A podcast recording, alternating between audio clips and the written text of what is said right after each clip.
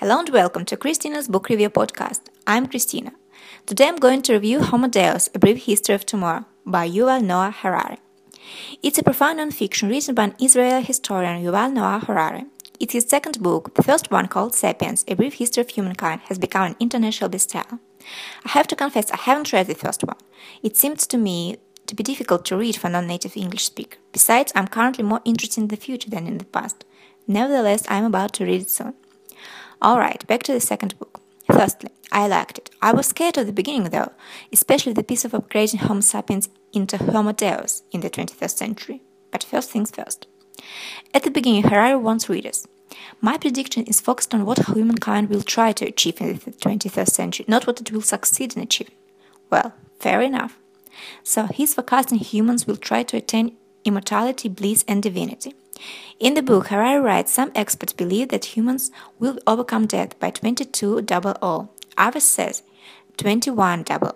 However, the author seems to be a bit skeptical about immorality and wants to look realistic.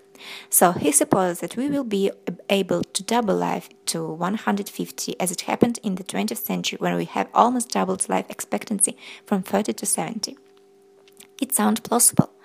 As to bliss, humans will try to find the key to happiness in the near future. Harari writes, the only thing that made people happy is pleasant sensations in their bodies. The problem is, pleasant sensations disappear as fast as they arise.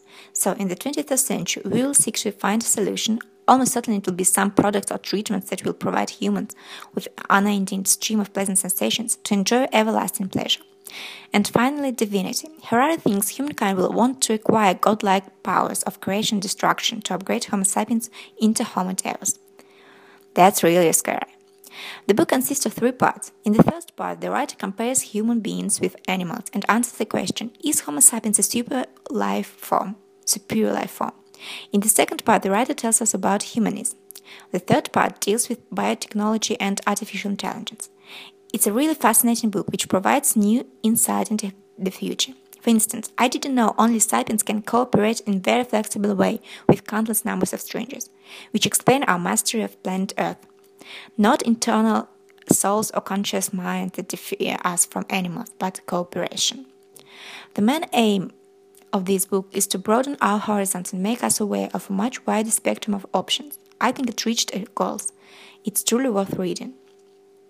I'm looking forward to your response in the comment section of our website, which is chrisland dot i o. And as always, I conclude my book review podcast with one of my favorite Betty Davis lines from the film called Cabin in the Cotton. I'd like to kiss you, but I just washed my hair. Bye!